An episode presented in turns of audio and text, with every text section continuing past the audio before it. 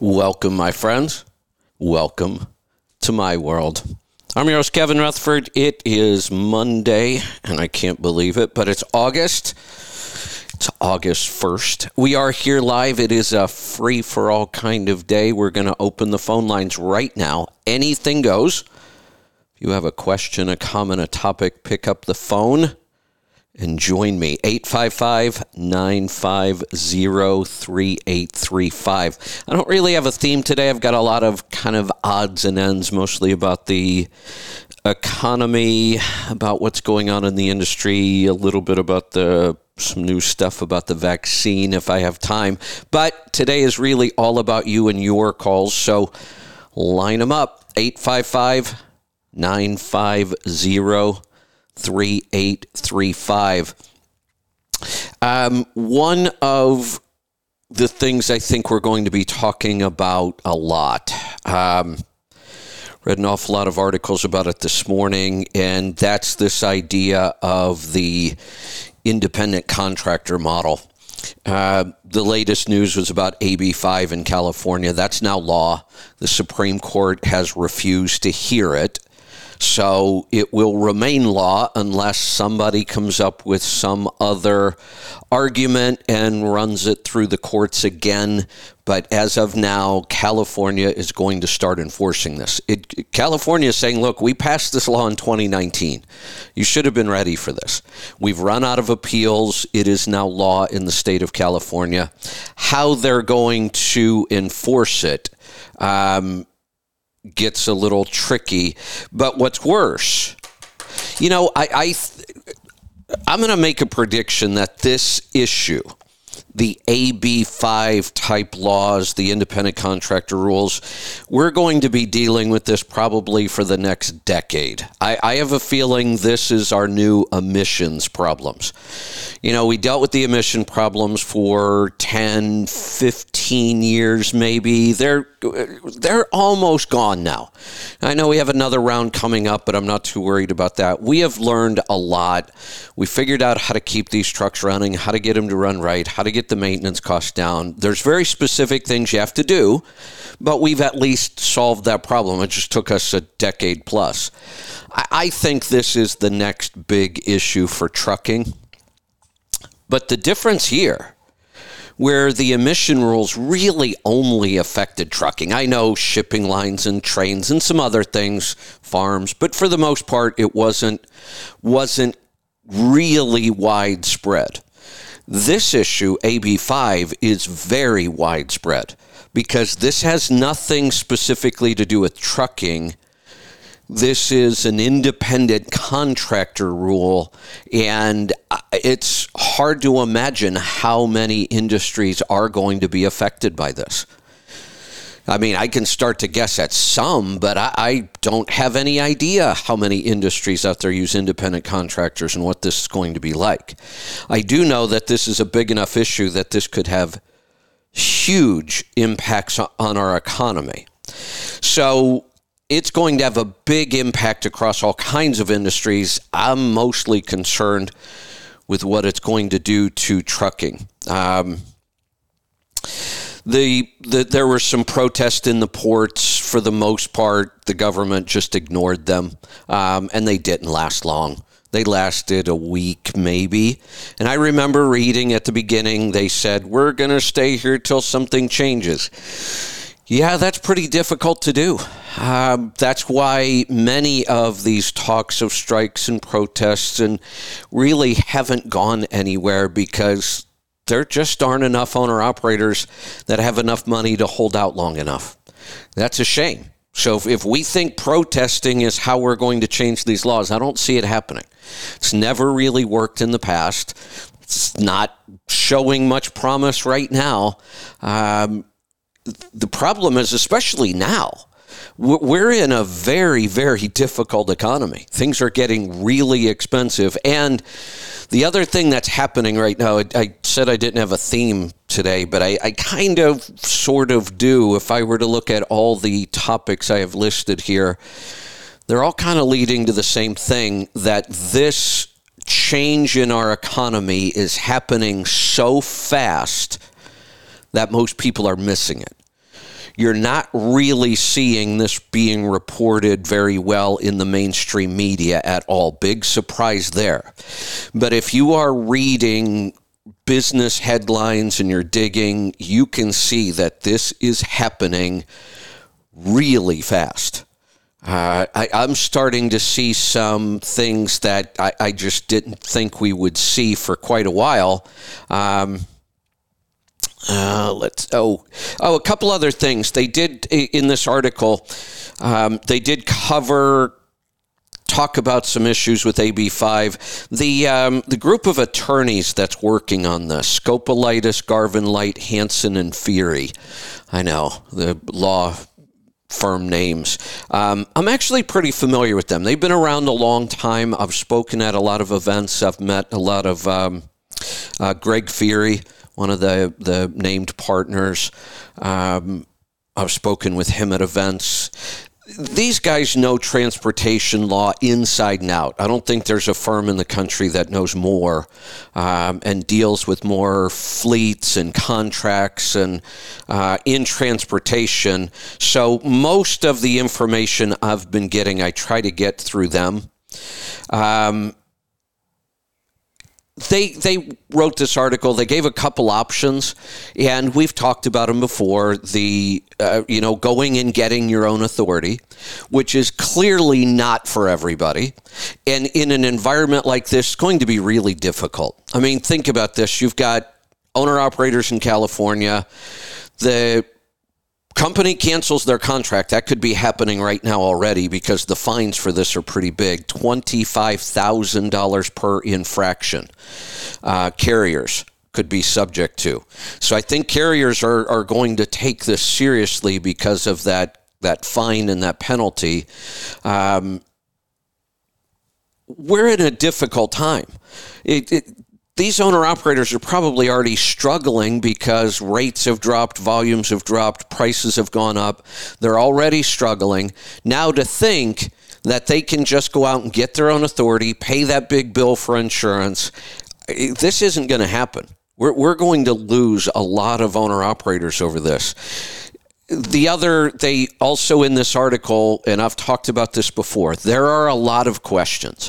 Who is this going to affect the most? Who's going to be um, the first group that gets enforced on? But then, what about all these other questions? Well, what if I don't live in California, but I want to contract my truck to a carrier based in California?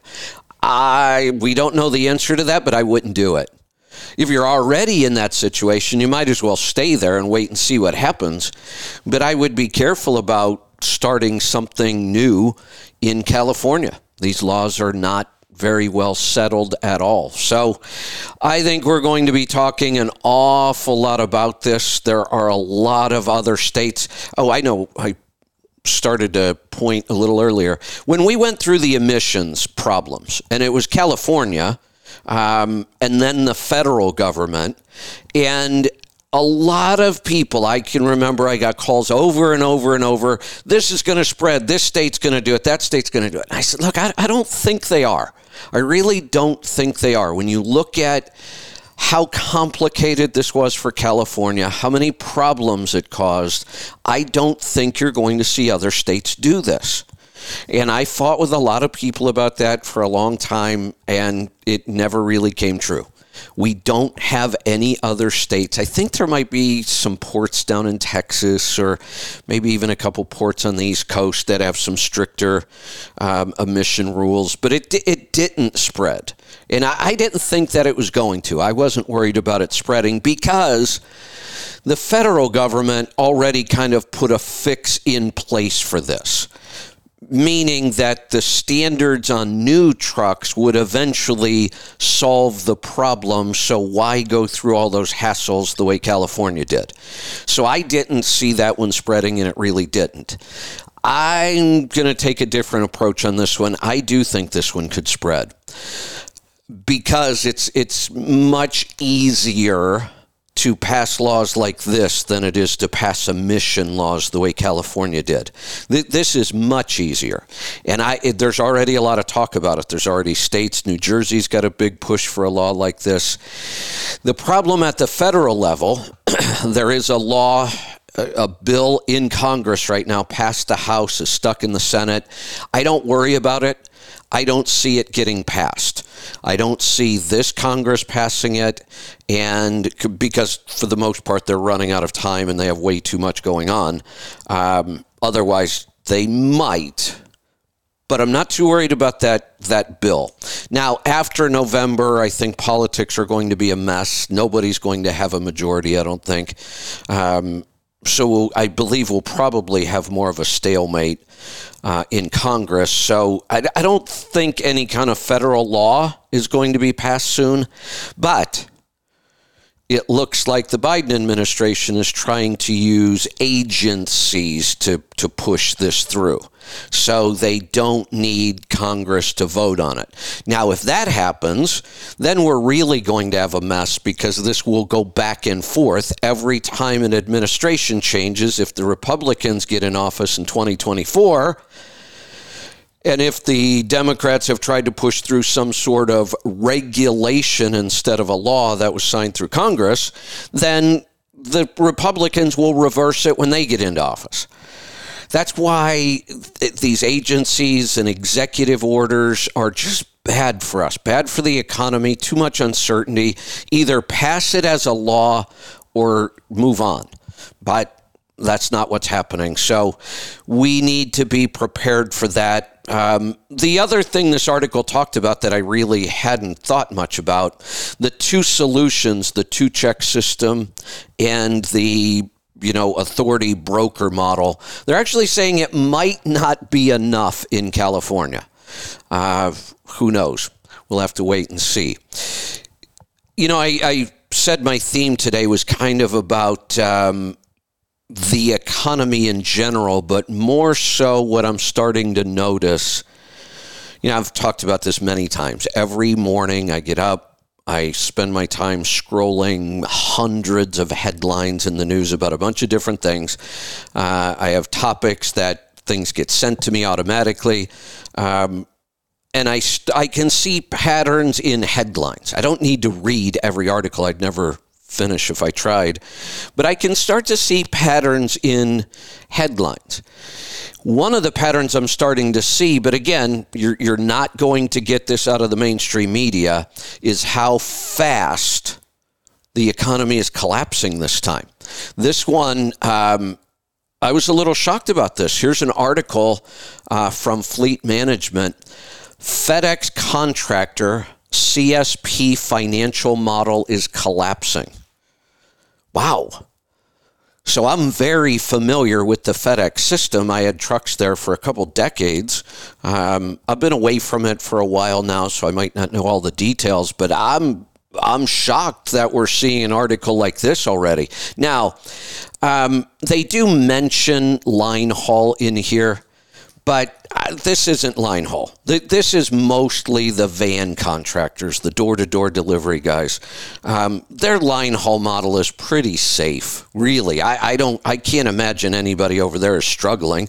They, it, it's, it's dedicated for the most part. You know exactly how much you're going to make. There's a a, an interesting fuel surcharge program in place. I don't know if they've changed it or not. Um, when I was there, they they had the best fuel surcharge program in the industry. The price for your fuel surcharge was not based on any government um, number, an industry number. They actually based the fuel surcharge rate on the price you paid for fuel, the average price you paid for fuel. Crazy as this sounds, when I still had trucks there, I used to get up every morning, check the fuel prices along the routes that my trucks were going to drive, and I would tell drivers where to fuel up. And I, I had never done that in the past. I let them go wherever they wanted. And they can fuel in the yard if they want. Um, but I started forcing them, telling them, no, you're going to fuel today, you're going to fuel at this stop. The funny thing was, I had worked out a formula. I was having them go to stops that the fuel was more expensive. There was a formula you could actually make it work in there, and I wrote a big spreadsheet. And every day I'd say, "Go fuel here," and they'd be like, "Why are we fueling there? It's really expensive." I'm like, "Yeah, I know." That's how their fuel surcharge worked. It was awesome. So I don't see the line haul guys having much of a problem, even though they mention them in this article.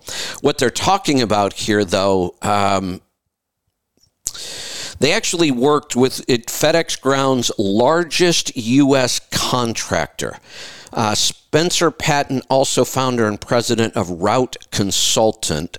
Uh, they don't tell us how many contracts he has with FedEx, but if he's the biggest in the country, he's got a lot of vans. And boy, I, I will tell you, I used to work with these guys for accounting. I used to do a lot of accounting for the guys with vans. That's actually how I started my accounting business. Uh, I was with FedEx, so they would let me go out to whatever terminal I wanted.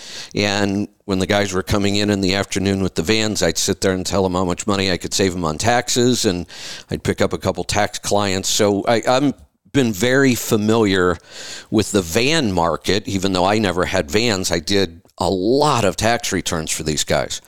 And I will tell you, adding a second van was always a struggle. It was hard to find people to keep in that van. You could pay them enough, make money. So these guys that built these giant networks of vans,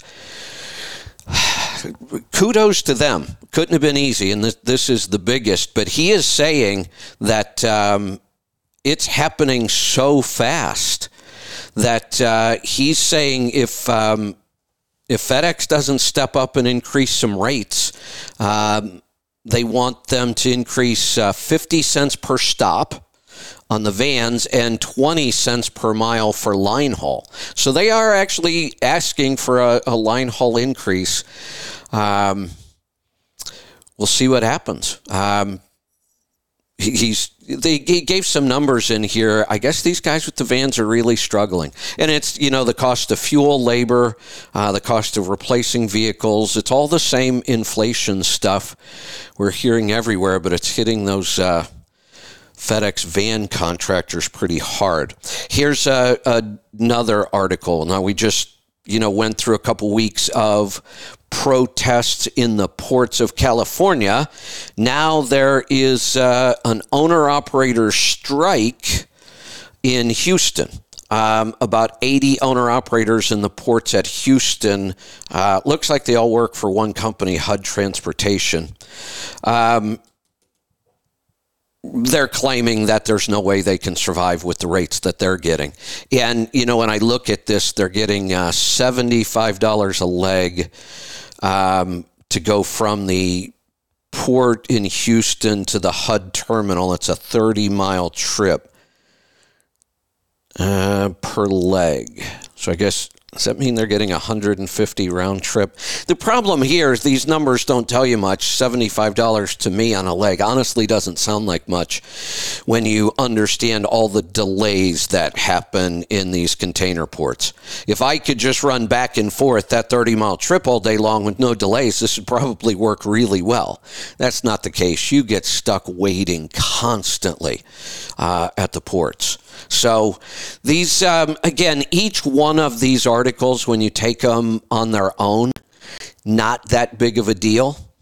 But I'm starting to see a pattern here. Those were both specifically in trucking. We're already seeing problems and issues and people failing. Um, here's another one, though, uh, and I'm seeing more and more of this. So last week, when they announced that we are now in a recession, using the same criteria we've used my entire life. This is really simple.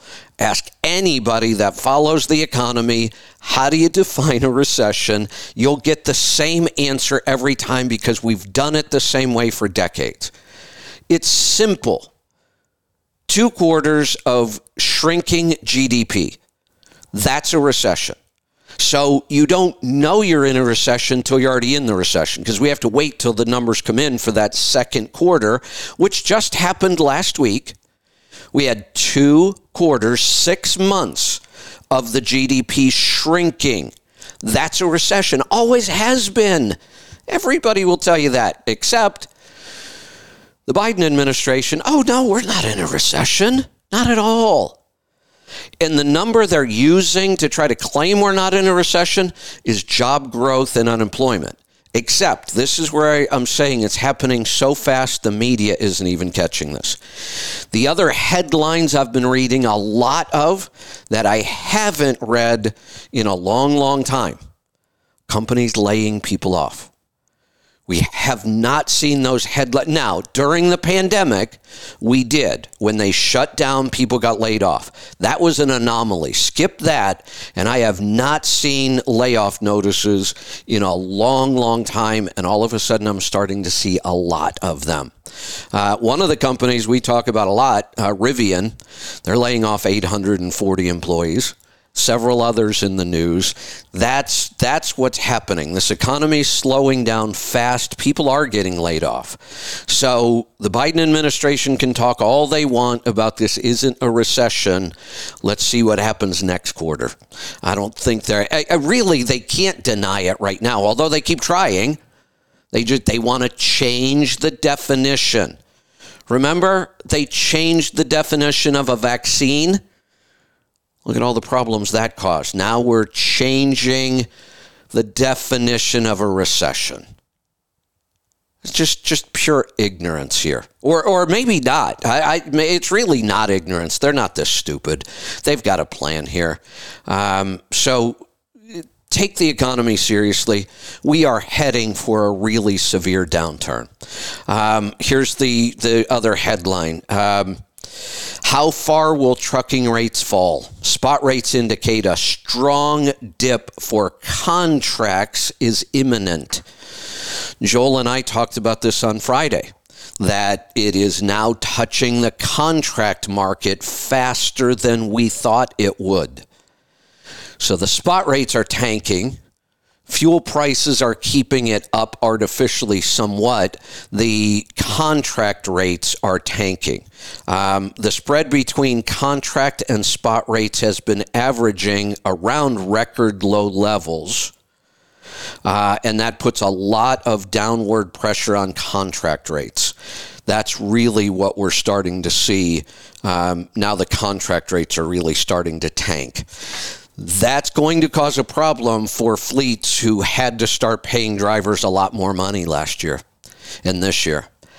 And I talked about it then. I mean, I, I, you could see this coming. And I've said in all the other downturns I've been through, trucking companies never bothered to pay anybody any more money.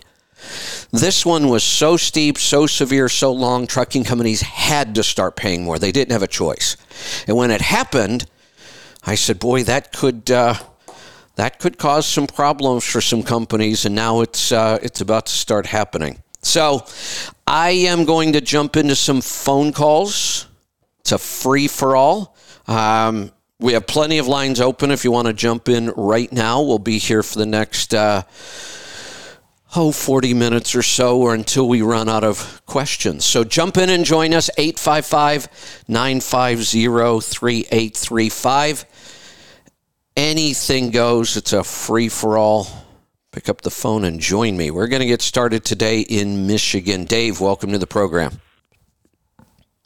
Hey, good morning, Kevin. Hey, thanks for everything you do. You're welcome. Um, my question and or statement.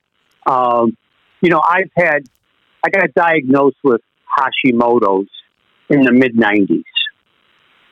Um, but back then, and even today, they only use that one number, the TSH, right? yeah, yeah. What a joke! You know, it's like using total cholesterol.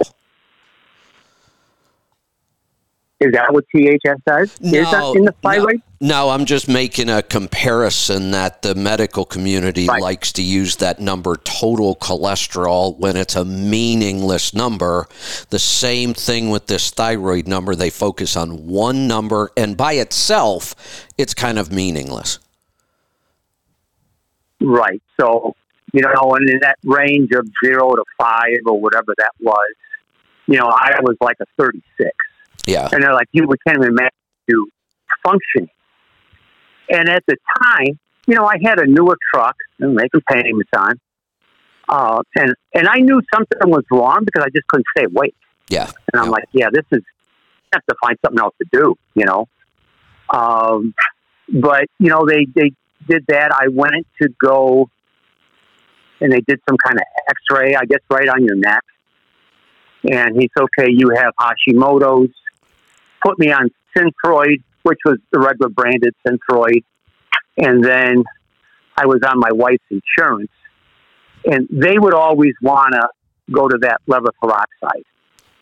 And you know, so one time I went on that. Well, it, it didn't do the same thing as Synthroid.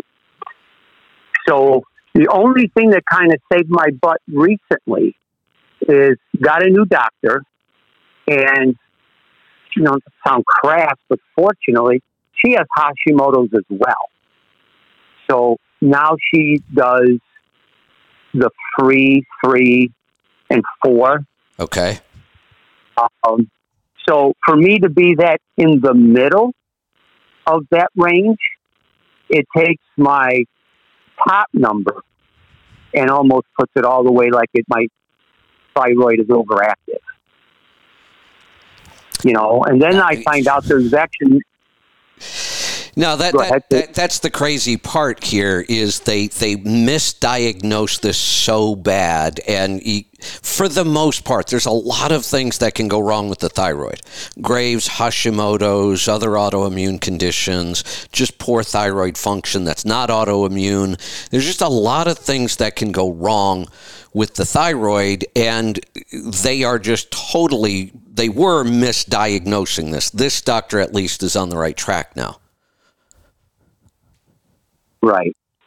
So, but there there's like two more tests they do for Hashimoto's, correct? It, there's several. Yeah.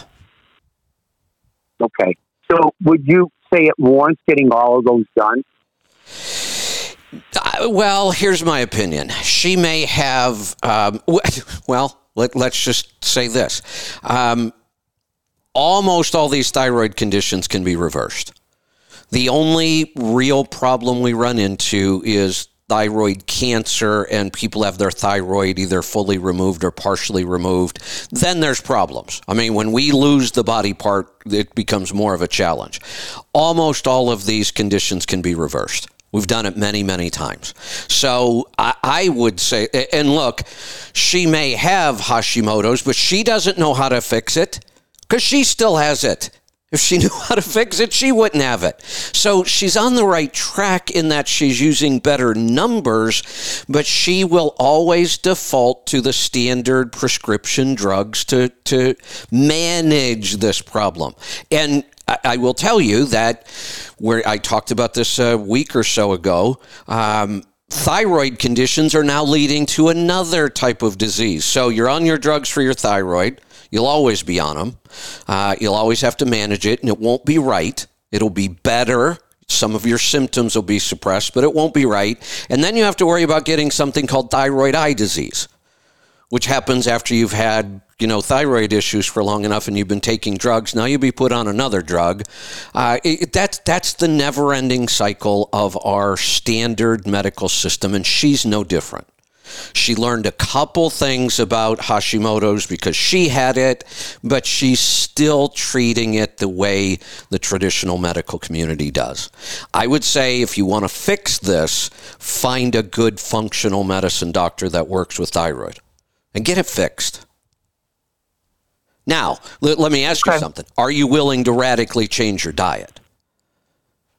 Oh, you- I, I've already I've been following you since since day one. Okay. It- then then So yeah, then you've already I- done I- all the hard work. Don't don't kind of fall into the trap of starting down the standard. Me- well, I mean, you already kind of have. They've been they've had you on this drug for a while. They tried another one. It's not working right. That it, this will never end. So if you find, you know, have you ever heard me talk about uh, Izabella Wentz?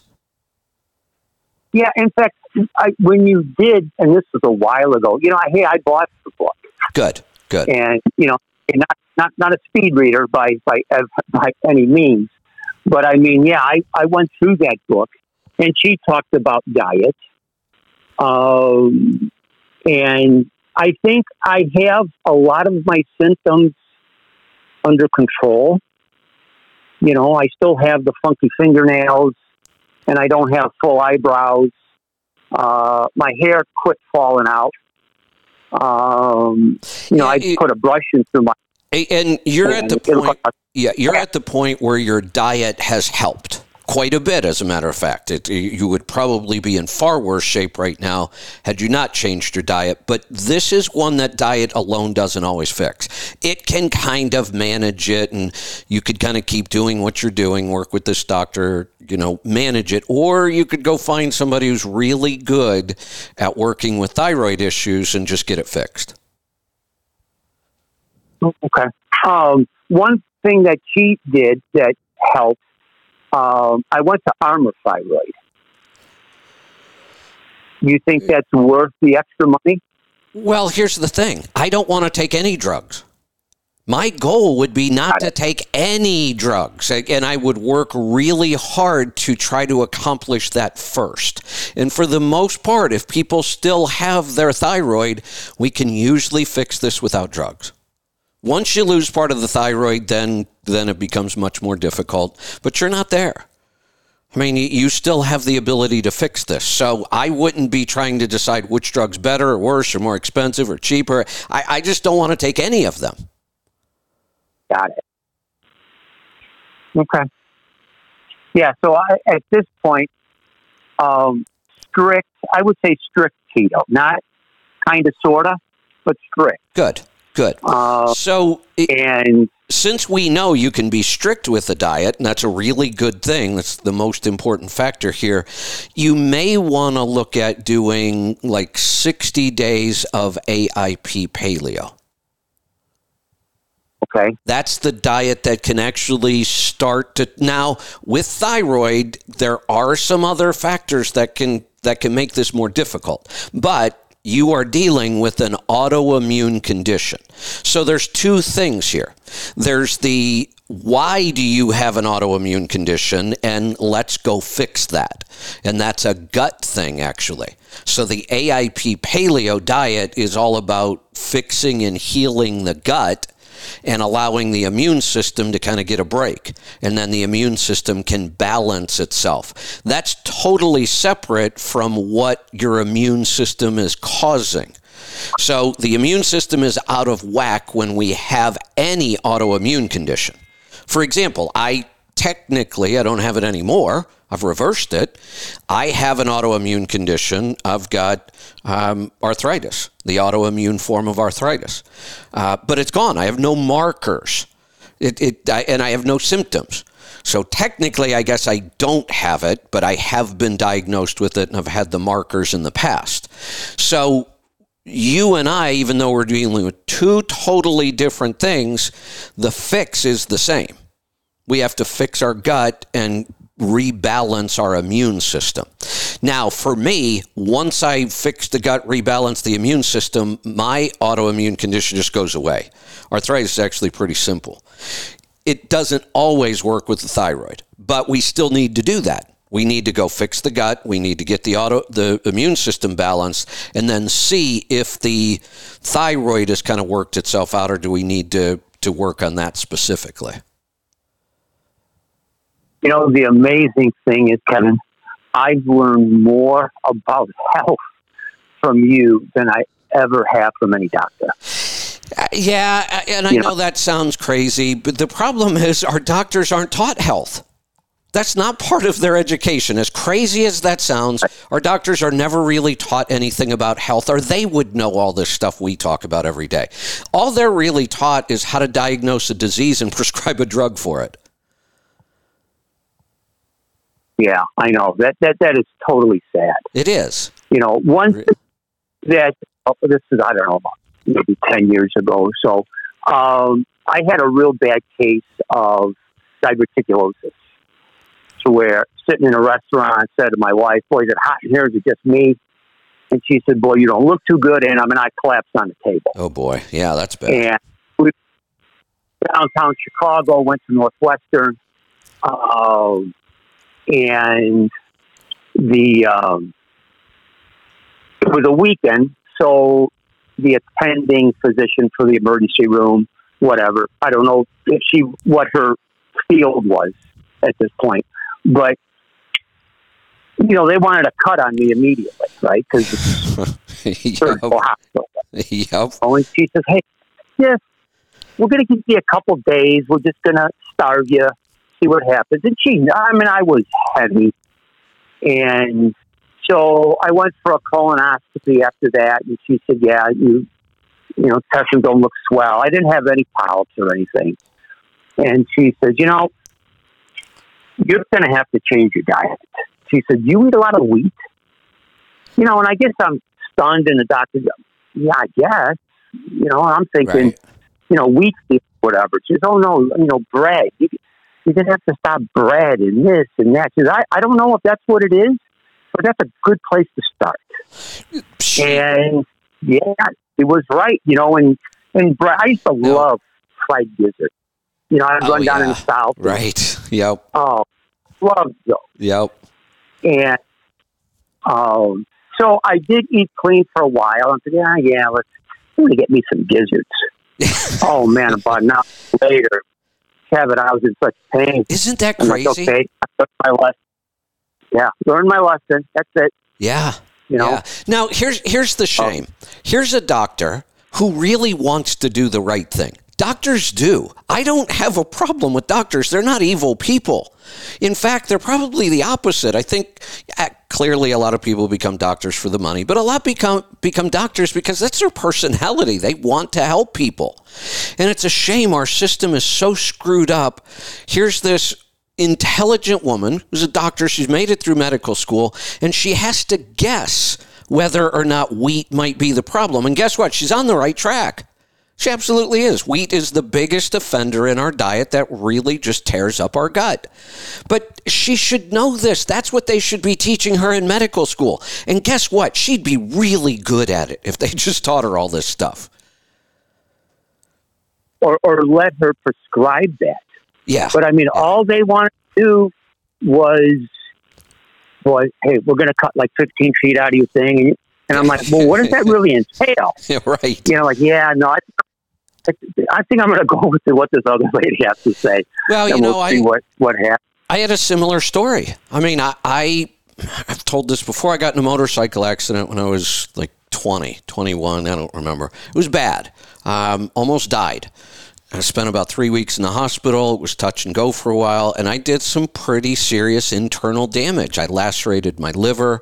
Uh, I busted both my hips, separated one of them, almost tore my leg off at the knee, uh, and I also um, damaged my intestines, the impact. And because of that, and I didn't know this, I would get um, I would get nausea and start vomiting and not be able to stop, no matter what. And that had never happened to me in my life. And I'd end up in the emergency room at some point. You're dehydrated, you can't keep doing it, nothing would stay down. And it turned out what happened was the damage I did to my intestines um, anything might aggravate it. Something that might give somebody else a case of indigestion or a little bit of food poisoning. I'd be in the emergency room with a bowel blockage. That that scar tissue would swell and constrict, and then you'd get a blockage there. And I mean, you can die from that. Um, so I was in Hawaii. Uh, I was at a big event that I had spent a lot of money on and had to get an ambulance to the emergency room and spent four days in the hospital. And, and when I went into emergency, the doctor in the emergency room that night was a surgeon. And you know the saying when the only tool you have is a hammer, everything looks like a nail. And he wanted to mm-hmm. operate immediately. Oh, we have to cut out the blockage or you're going to die. And I said, wait, wait a minute, hold on. I feel really bad right now, but I'm pretty sure I would know if I was about to die. I don't think I'm going to die. And well, you don't understand. This is dangerous. And we, I said, wait a minute. I've I've had this happen two other times. This isn't my first rodeo. And you know, the same thing. They put the tube down into my stomach. You know, I'll be here for three or four days, really miserable. But it worked the other two times. I don't think you need to be cutting. So uh, he pushed and pushed and pushed. And I just said, no, you're not doing it. If I feel like I'm going to die, I might change my mind. But right now, you're not doing it. So they put the tube in, which is awful, but you know, I got out in four days. Then I went to see a specialist to figure out what's going on. This is the third time it's happened. And his first thing, when I told him the story about Hawaii, he said, You did the right thing. He said, Surgeons want to operate. That's what they do. He said, But let's think about this. Your problem is caused by scar tissue on your intestine. They want to cut out that scar tissue where there's a blockage because there's a blockage. But guess what they do when they cut out that piece? They create two more areas of scarring. Mm. He said, You'll end up with the same problem and probably worse. So he said, you know, he, he laid out this treatment. Here's how we deal with it when it happens. Turns out, um, you know, I have to. I used to have to take three three pretty powerful drugs if I thought I was starting an episode, and they would wipe me out for about two days. I mean, I couldn't do much of anything. Turns out the absolute best fix for this is cannabis, hands down. Um, so much better than all the drugs they gave me. Uh, takes care of the problem almost immediately, no side effects. Um, I'm not down for two or three days. So it, you know, there's there are better options, but the surgeon, their answer is we're going to operate. Yeah, that's you know, like I say in my case, I was at a teaching hospital, and yeah. that's what they wanted to do. exactly. yeah you know, would you rather, you know, be home for two weeks or be laid up, you know, for yeah. six months? Yeah. It's not home. They got it. You know. So, yeah. but yeah, it, so, it's just um, this to this stuff. The stuff you talk about is so down to earth, and it doesn't really cost you anything. You know, I mean, to, to eat, but it doesn't really cost anymore. In fact, it probably costs less because you're not buying all the crap. It, it can. You know? Here, here's the problem, though. This is a really good topic. Here's the problem.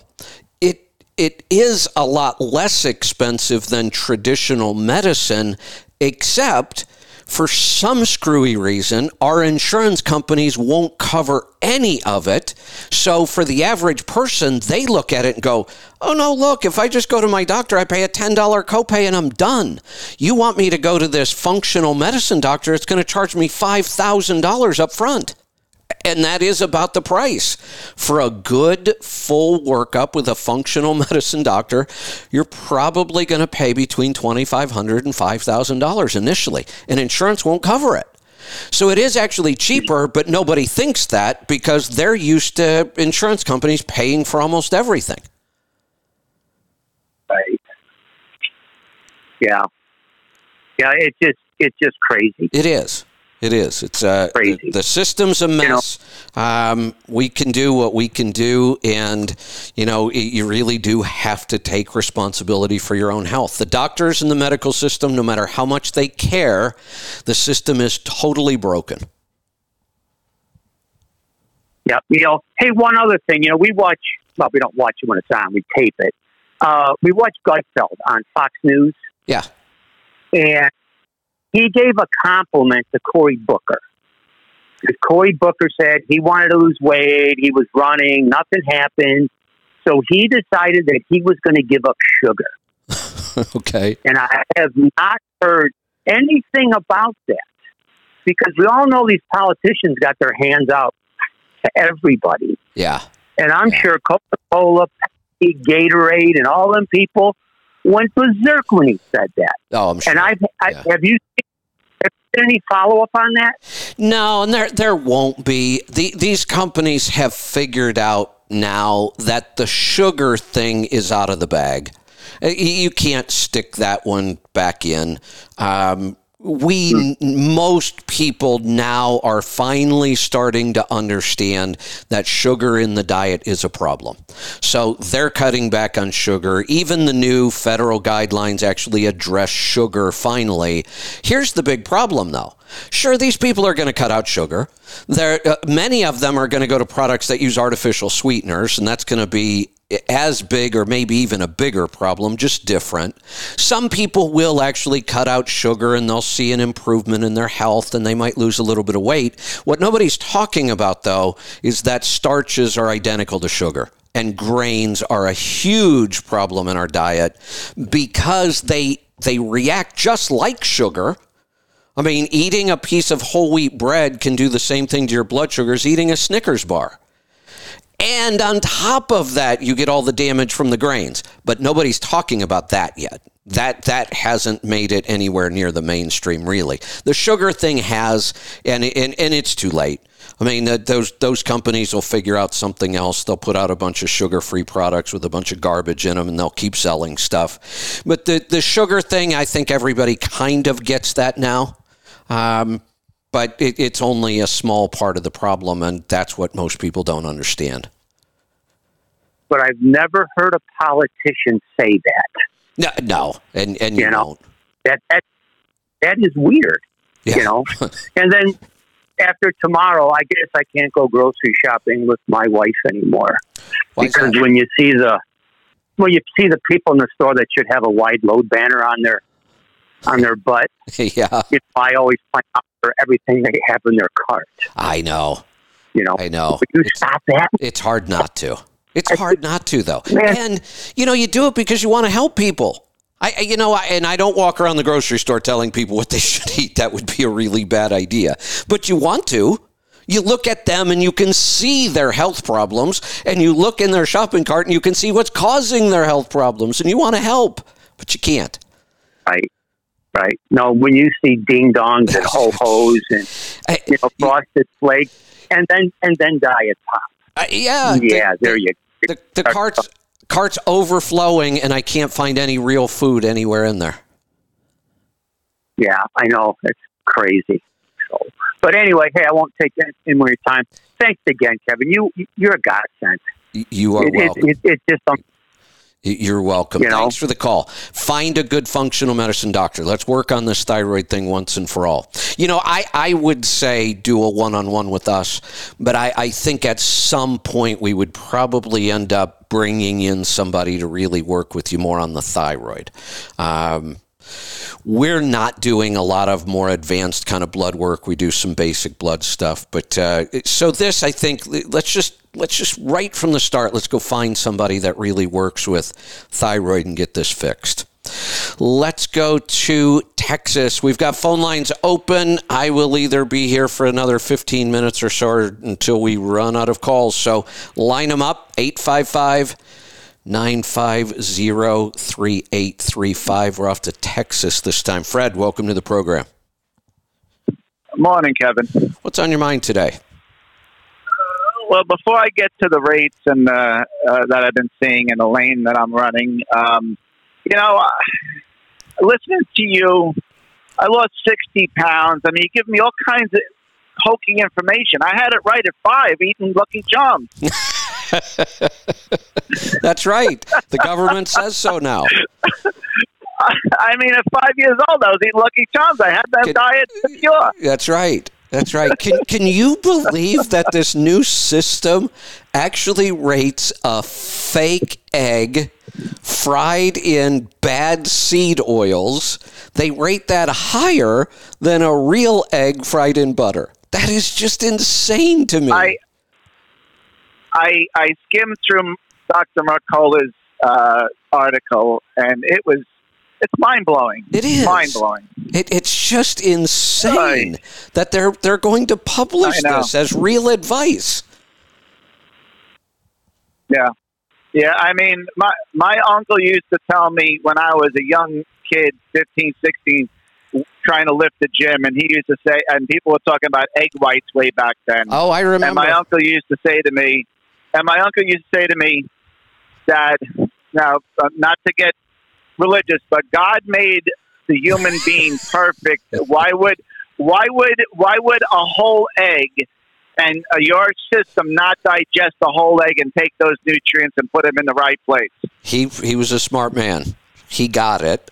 Yeah, uh, uh, yeah, yeah. I mean, he was a philosopher. He actually was almost a priest. He went to the monastery, but he became he got he got corrupted by those those those women that we all get corrupted by. Thank God. That's right. That's right. Yeah, Thank it, God it, for that. But anyway, yeah, it, it's just you know it's just so bad, and you know when we started figuring this out, I was optimistic that maybe things would start to turn around on a big scale. They're not turning around on a big scale. They're getting worse. Yes, they are. They are. They're they're doubling down because of the money. Yeah. Yeah. The pharma, the pharmaceuticals, and and and the standard, you know, the standard American diet, you know, the Kellogg's and and all the other companies and the fake meats and everything. You know, it's it's it's all. Uh, I hate to say they're working hand in hand, but it doesn't seem like they. It doesn't seem anything different. No, and in fact, you know, since we brought up health, one of the topics, and I'll, I'll probably go deeper into this on Wednesday, but um, there's there's a lot going on with the vaccines again. You wouldn't know it because you never see it reported anywhere. Um, but I, I had several headlines here that you know, been following these patterns. Uh, listen to some of these. Uh, again, headlines Long term disability claims are soaring among pilots. So, um, wow. And I'm, I'm actually. Uh, I'll read this because it's pretty interesting. A short article. It says the pilots union at a major U.S. airline internally reports listen to this a 300% rise in long term disability claims among its members who are all vaccinated because the airlines forced them to be vaccinated. So we know yep. they're all vaccinated, yep. Yep. and now they have a 300% increase in long term disability claims it's amazing. It really is. And, and you know the the criminal part of this is that back in the Reagan administration is when they gave the the the the pharmacy pharmaceutical companies the uh, the waiver that they won't be they won't be held liable for the vac for any oh, vac- yeah. vaccine. They, That's insane. Um, That's insane. You know, they they came they came to Tip O'Neill and Ronald Reagan and said, you know, we we can't we we can't we're going to stop making vaccines because it's not probable unless you you uh, you know give us the uh, I forgot what they call it, but immunity, immunity yeah. to that, right? Yeah. And Reagan, Reagan turned to them and said well, to them, "Why don't you just make them safe?" I, I was just going to say, wait a minute. if the problem here is these things are so unsafe, you have to charge more money to pay for all the damage you're doing. Maybe they shouldn't be on the market at all that was Ronald Reagan. He was a very pragmatic, pragmatic guy. I mean, yeah. you know, pragmatist. He, he just said, "Why don't you just make him safe?" Exactly. And you know, there was no, there was, you know, but of course, politics and money got involved, so they got the immunity. Yeah.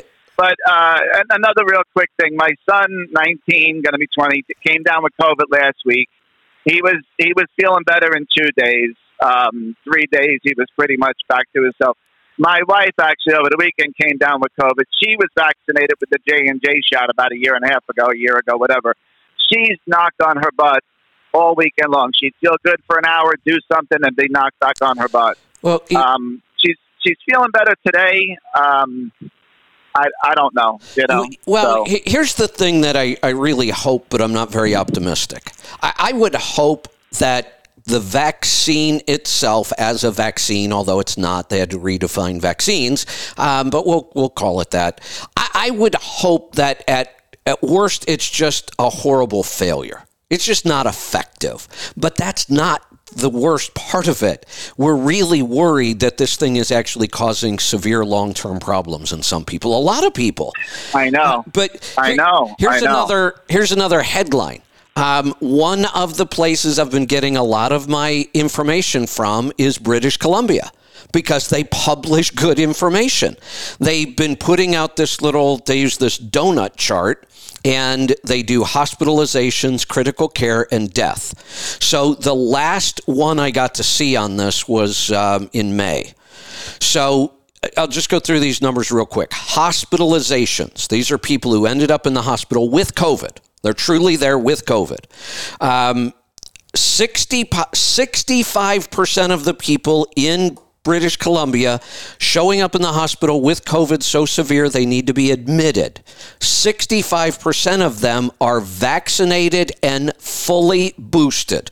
They have every shot that's available wow. to them. 17%. Wow. No, I'm sorry. That is. Wait a minute. Let me open this up. Yeah. The, the, the dark purple vaccinated two two doses of vaccine 65% 17% fully vaccinated and boosted. Uh, another 3% uh, vaccinated with one dose. And what that left is of the people being hospitalized in BC 15% are unvaccinated the other 85% right. have some sort of a vaccine. Now we go to critical care. Yeah. We go to critical care. 54% fully vaccinated, 25% fully vaccinated, fully boosted. 3% roughly one dose of the vaccine, 18% unvaccinated. Remember this phrase, we heard it over and over and over. It's a pandemic of the unvaccinated. Well, why aren't we saying yeah. it's now a pandemic of the vaccinated? Because it is by that far. Doesn't fit the narrative. It's the not narrative. even close. Now listen to this. Let's talk about death because they keep telling us, yeah, you're going to get it. Yeah, you're still going to spread it. You might get it multiple times, but you're not going to die if you have the vaccine. Wait a minute. Here are the numbers 75% of the people dying are fully vaccinated, not boosted. Fully vaccinated and not boosted. 75%. 15% are fully vaccinated, fully boosted. So that's 90% of the people dying. Yep. Oh, no, we can throw in another 2% that only have one dose of the vaccine. 92% right. of the people dying from COVID in this hospital had some form of vaccination. 9% of the people dying were unvaccinated. Now, guess what happened to right. this data? British Columbia is no longer publishing gone. it. It's gone. I can't find it. Not yep. only that, yep. there's this thing of you I don't know if you've ever heard of this called the Wayback Machine. Uh, I heard. I remember something about that. Yeah, it, it basically stores old website changes. Yes. So you can go back and look right. to see what was on a website two months ago. So as soon as I couldn't find this data anymore, I went and checked. They somehow managed to scrub it off of all that. You can't even go back and see the oh, data anymore. Yeah, I mean, I don't know. I just want to uh, just go off topic real quick. I just watched a show on Amazon, uh, The Terminal List written by uh, Jack Carr, who is a SEAL, with Chris Chris Pratt. If you haven't watched it, it's an excellent show. It's only eight eight eight eight episodes. Excellent show. They show some things in there that the government does, which pretty pretty intense. Oh, um, oh. But anyway, it's just but yeah, this is this is this is really really insane. One more the world we're let living me, in now, and how the government. Let me, let me, give you one more that I like. I said I was collecting headlines this morning. Five physicians. Four of them are younger than 50. One of them was over 50. Five physicians in the Toronto area. So we're talking about a, a you know, pretty controlled group here. Five physicians have died in the last two weeks. Yeah. Well, like you say, just because they're medical professionals don't mean they're health educated and health. Yeah. Uh, one, one of these doctors that died, she is a 27 year old triathlete, and she died from wow. cardiac collapse. Sound familiar? Oh, yeah. Myocarditis. Yep. Yeah. a shame. What a shame the, the, the, the long term ramifications are yet to be discovered on these vaccines. It, it is really, really scary. And they're going to come up with a whole bunch of new variations on this vaccine for all the new variants. They're coming, they're already working on them, but oh, they yeah. are no different. Yep. They are still mRNA vaccines. Well, I'll give you some, some real real world correlations to this COVID about a month and a half ago, we were up in New York. My youngest daughter got engaged, which was a great thing. She, uh, we were in a backyard eating some some food, and I had broke my plastic fork, and she got up to meet some people, and so I grabbed her fork and I finished my plate. I put her fork back down. Next day, she comes down with COVID. I didn't have any symptoms whatsoever. Okay, all right. Same thing with this weekend here. You know, of course, I, I got home Thursday night. I did a local on Friday. I, you know, around my wife the whole weekend, kissing her. She got a little sick. I said, that's okay. You know, and then she finally got tested over the weekend, come down with COVID. I still feel fine. Yeah. Not that I, not that I'm immune. Right. I just think right. that you know uh, the things I've been doing, I think are are kind of helping my I, system. What of again? I'm sure of it. I I don't wash my hands after I go into the food store, and like my wife, I uh, I forgot what happened. She I I got something on my hands that I threw away. Oh, the COVID test. I had it. Yeah, I did all the things for her in the COVID test. And she said, "You better wash your hands." So I grabbed my face. I said, "What am I gonna do?" You know, with my eyes open. I said, "What am I gonna do with this?" She says, "You're insane." I said, "Yeah, I know. I'm a little insane." I said, "But what are you gonna do?" I said, "I Oh, can't. man. We live in the same house. You know, it's, all- it's, Exactly. it's the same. Come You know. Right. I mean, what am I gonna do?" I said to her. Right. I said, "It is what it is. I either catch it or I don't catch it." But Yeah, exactly. but to my to the to the point of my call, I don't know if it's just flatbeds right now, being the summertime and work slowing down. But I usually I, I go up to Nebraska, Iowa, Kansas area a lot, and I usually do a local or two up there during the midweek, and then find a load going back to Texas, so I'm home on the weekends. The last week and a half I was up there, um, there hasn't been any any real local work at all going on up there, which is very very shocking. yeah. me. It, And um, I've been seeing rates were usually in the threes, low threes, mid threes. Now they're in the twos, mid to, mid to low twos um, on on the stuff I've been doing. Uh, not my not my regular customers, but but the stuff I, I see on the load board. I called up today. I had a guy offer me a load for a dollar eighty five a mile. I, I was just going to say if you know if the fuel prices drop at all, those low twos will become high ones. You know, buck seventy, buck Yeah. eighty, buck ninety. Yeah. That's already happening, even with fuel prices as high as yes, they are. even and I, I I said that to I said that to the broker. I said, listen, I says, you know, fuel prices have come down some, maybe forty cents or so. I said, but I said, really, I I said, there's other loads out there. I just can't justify right now in my head a dollar eighty five or eighty six what it works out to be. I said, you know, um, you know, I appreciate it. I said, keep my number if you can't move it. You know, give me a call and we'll we'll talk about it. I said, but I, you know, I mean, I'm, it's just Monday. I'm going to be delivering up there tomorrow afternoon, and the load I was supposed to get pushed off a week because of job site concerns, not because of any other reason. Yeah. So I'm kind of at the mercy of the load board this week. Yeah, Um, you know, I I, I kind of wonder when you watched what happened last week. All every day last week, Tuesday through Friday, there was economic news. It was all bad. Every everything that came out was was worse than we expected it to be. Even the people who were looking at it, knowing it was going to be bad, it was worse than what we thought.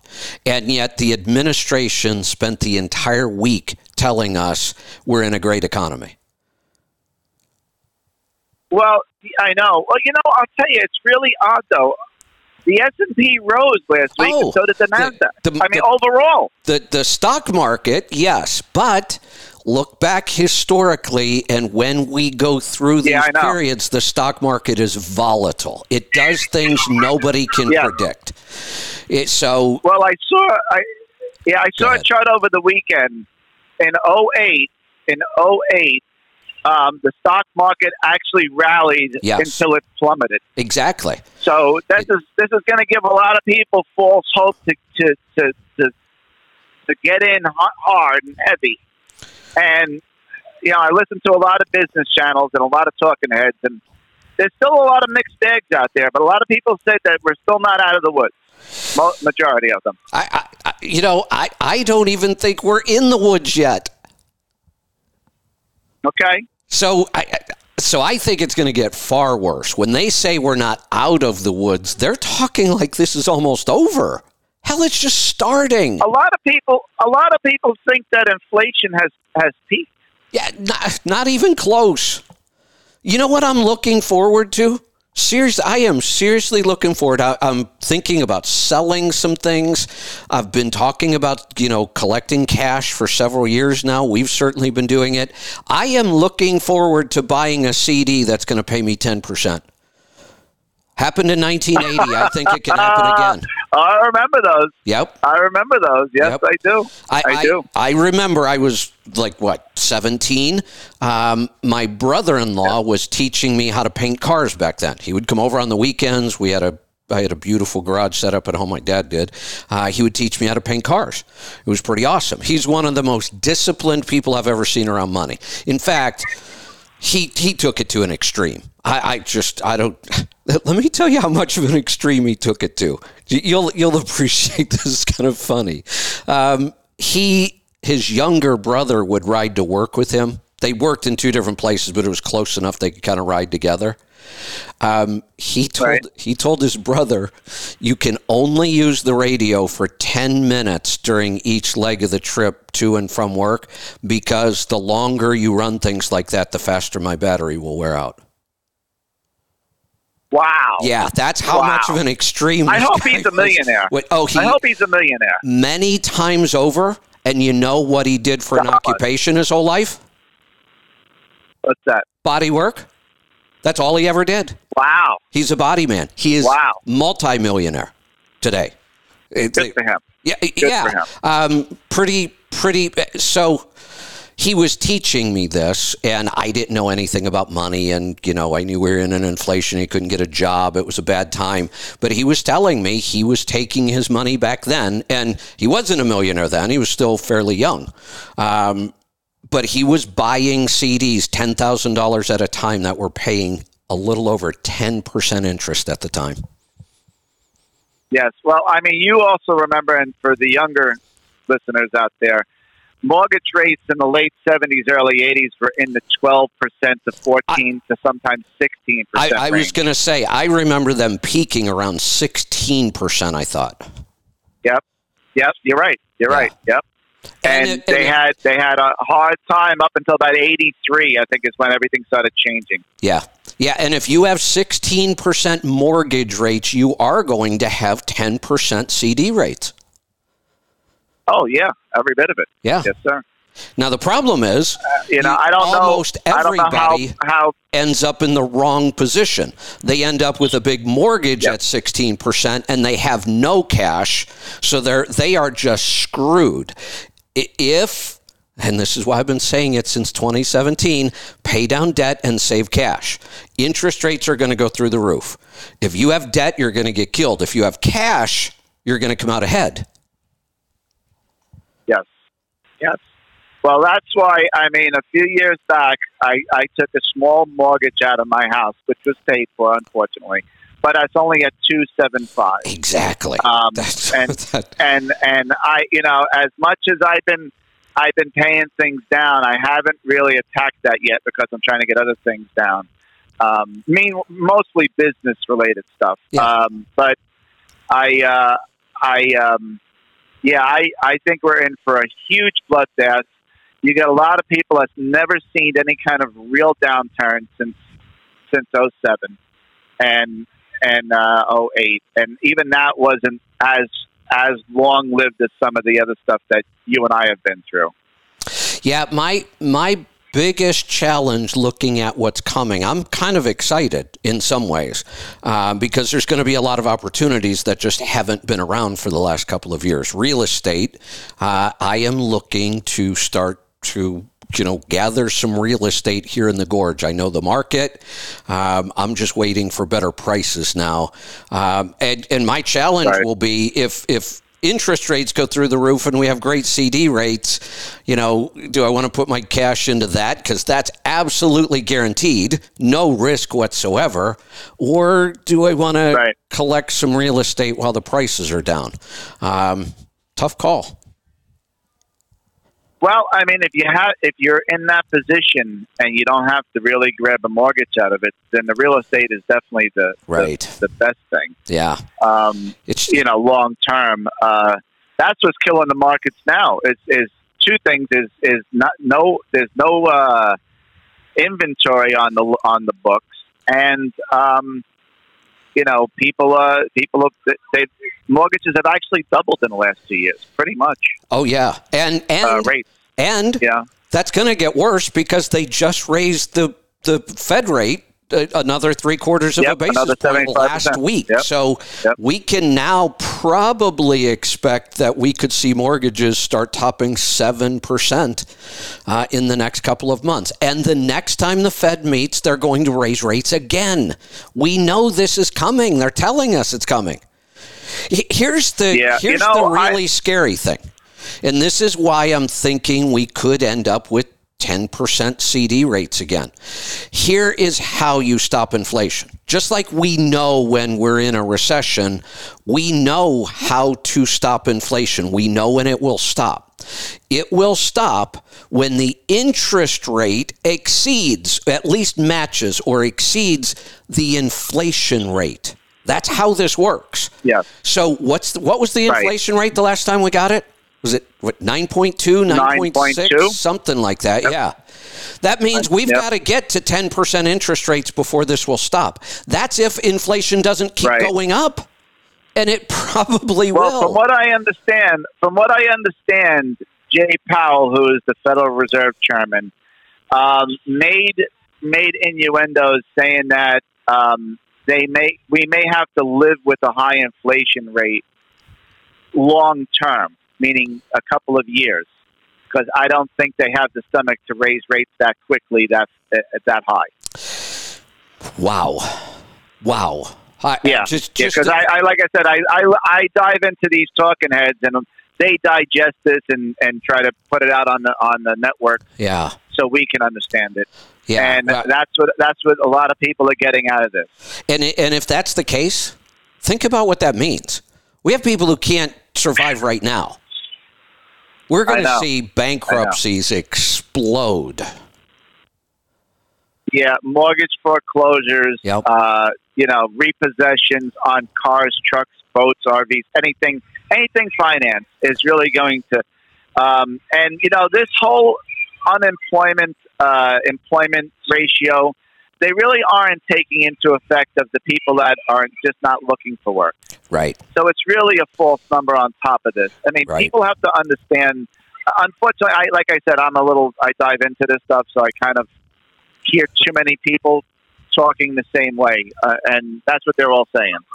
Yeah, Um, we have. so I, I think we're, we we're in for a real, real rough ride. I think we have two issues that are kind of obscuring the facts here, um, as as far as what this unemployment number really means. One of the things I think was the fact that we've been talking a long time about the baby boomers retiring. We know that's going to change our economy. Right when we're Yeah. just about at the peak of the baby boomers retiring, we got hit with a pandemic and lockdowns. A lot of those people just retired early. They're, they're not going to come Yeah. back. Yeah. If they were within three years of retirement, we just went through two years of this, a lot of those people aren't coming back. They just retired early. Well, that's well, one you number. look at here's you a- look at the Here's another number that's screwing this up, and I know this for a fact. I talk to people all the time. The gig economy. A lot of people, when the jobs got all weird and lockdowns, and they, they all went to Uber and Instacart and Lyft, and there's a lot of people doing that that just never went back to the traditional job market. Correct. Now let's take let's just take um, um, a ma- macro. Let's go with our industry for a second. The, the the median age, which is the average age of a trucker, is fifty four to fifty seven. I think is that correct? Sounds about right, yeah. Okay. So prior to this whole boom, the average salary for a trucker was between forty and sixty thousand. Yeah, yeah. right? So so now you you lock down, you give everyone all this accentuated unemployment where they're making thirty to forty thousand, sit home, and you're fifty, you're fifty seven to sixty five.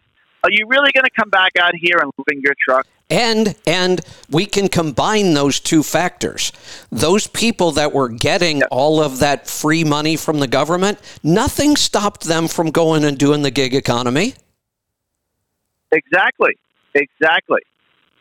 So that's why we had a, we always had this driver shortage, uh, but now it it accentuated it because you have all of these older truckers that say, you know what, I'm making forty grand to sit on my Yeah. you know my butt, and I can get a maybe maybe get a, a, a job under the table for a hundred bucks a day or whatever you're you know whatever they they pay in your area, and or get Uber or do something else, and you know hook up a pickup truck to RVs and haul RVs around. Exactly. I mean, yeah. There's so many other thing opportunities out there for a guy who can retire, get all this extra money from the government for two years to three years, and then So- you know. I, So here's here's here's what I wonder. You know, we we went through the whole thing last year. Uh, inflation is transitory. And we all screamed, no, it's not. And they kept saying it, it's transitory. And we kept screaming, no, it's not. And now that Yeah. we were correct, it was not transitory. Now they're st- they, they, they, they didn't even change the damn word. Now what they're saying is our economy is just in a transition. Isn't that the same as transitory? You tried to pull that last year. Now you're saying it's in a transition. This isn't really out. What are Well- they going to do next month or the month after you when know, the data comes you know in? as well as I do. You know, when they when you control the language, you control the narrative. I I never understood that. You know, I've heard this for a long time, and I used to think that doesn't make any sense to me. They're just words.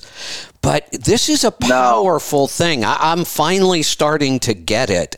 That that is You get it now, yeah. I, I. I took me a while. It took me a while to understand that as well. yeah, I, I didn't get it. And I'm talking, I'm still struggling with the fact that it, this language thing is that powerful. That they keep changing Well, the to- definitions of things and nobody knows what the hell anybody's talking about anymore.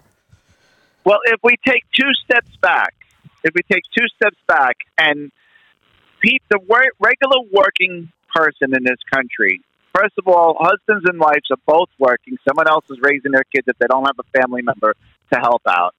So they're so busy trying to keep all the balls in the air that when they do decompress, they definitely don't watch the news. What little bit of news they get, 98% of it is pushing one agenda Yeah. so they don't have time to think about this. So they they just kind of check out and they just say, "Oh, well, this is the way it is, and this is what they're saying." So okay, that everyone else is is, is agreeing with them except for one or two outlets. So those people are crazy over there on those one or two outlets. So let's just that's what it is, and they're too busy trying to get. You know, little Jimmy or, or Sally or whatever to, to soccer practice and band camp and all this other stuff. That you know, it's it's it- that's that's where we're at, and that's with everything. Yeah. I, I, I just wish I could get Americans to do one thing. One thing. Just take one day. Get up in the morning. Get get yourself really comfortable in a chair, have plenty of snacks for the day, and I just want every American to spend one day watching the news. But I want them to switch back and forth. And we're going to make this simple. There are some other good news sources out there, but we'll make it simple. I just want people to spend the entire day watching the news from morning till night, and every 30 minutes, switch back and forth between Fox and CNN. It is insane. Yeah, you, you would you- think Yeah. you would think that you were on two totally different planets. Yes, yes.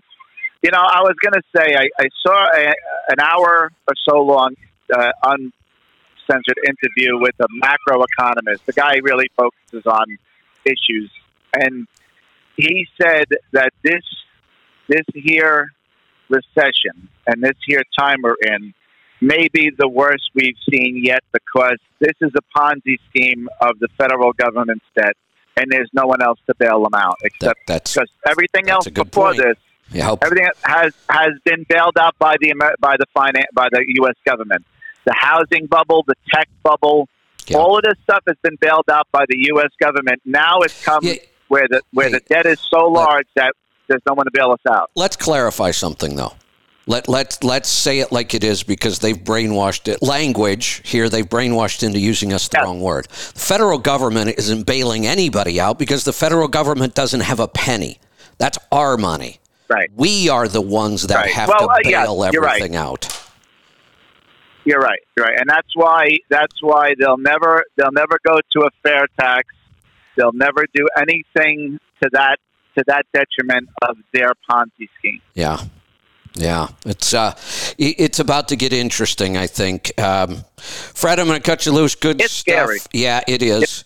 It is. We'll we'll keep talking about it. And you know, I I don't just spend all my time trying to find all the problems. I really am looking for solutions. And things like pay down debt and save cash. How many times did I say that over the last three or four years? And if you did, you're in good shape. We're still in for a tough time, but it, you you want to if you have to go through these tough times, you want to make sure you put yourself in the best position you can. Let's go to California. Juan, welcome to the program.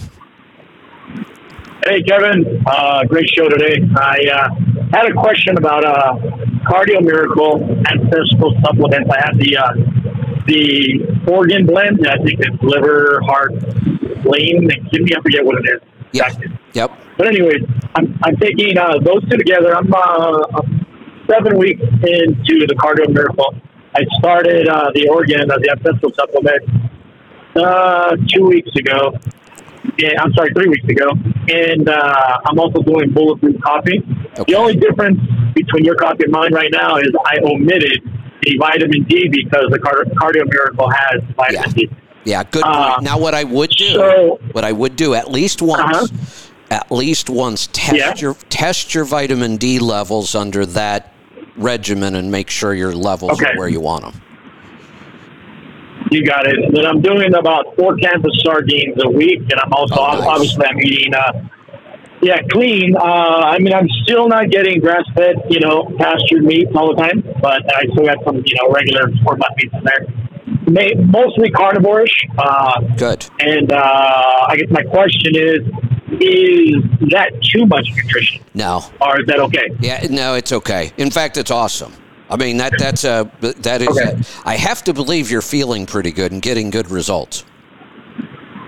I, I am. You know, the reason why I'm asking is like about a week ago, I just started feeling a little anxious. That's out of the ordinary for me, and I like uh, Okay, I started so- noticing. I, I uh, One of the Yes. things you'll want to look at then, and, and this is a good point, and I, this is kind of where I was going. Yes. If you start to feel some things that are unusual, then let's take a look at them and Okay. see. That little bit of anxiety, one of the things that I learned, I actually went through that. Um, and that was so unusual for me. I had never felt anything quite like that before. yeah, So um, we did some digging. Uh, my son Michael was actually the one that kind of figured it out. That high Uh-huh. levels of vitamin B12. And B12 is really easy to get, and it must be really, really cheap because of a lot of supplements just load up on B12. And what was happening is I was taking enough supplements and eating enough foods that were high in B12, Uh-huh. and I didn't realize it. And at some point, B12 will start to deplete lithium. And lithium is a pretty important mineral when it comes to mental health. And when you deplete lithium, you'll start to get those feelings of kind of anxiety.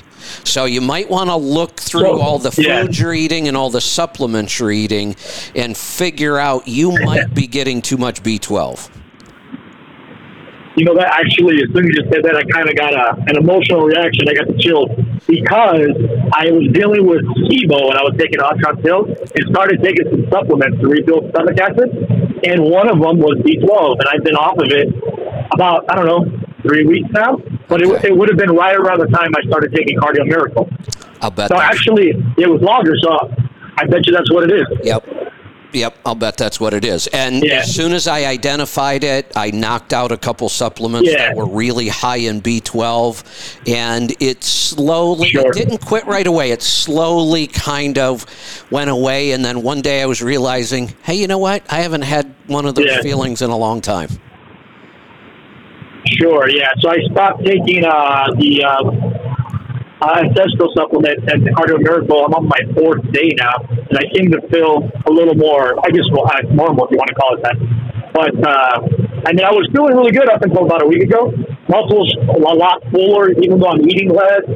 Uh, my my Garmin watch stress level and, and battery uh, battery level's really good. Oh, hey. So yeah, it's been feeling great.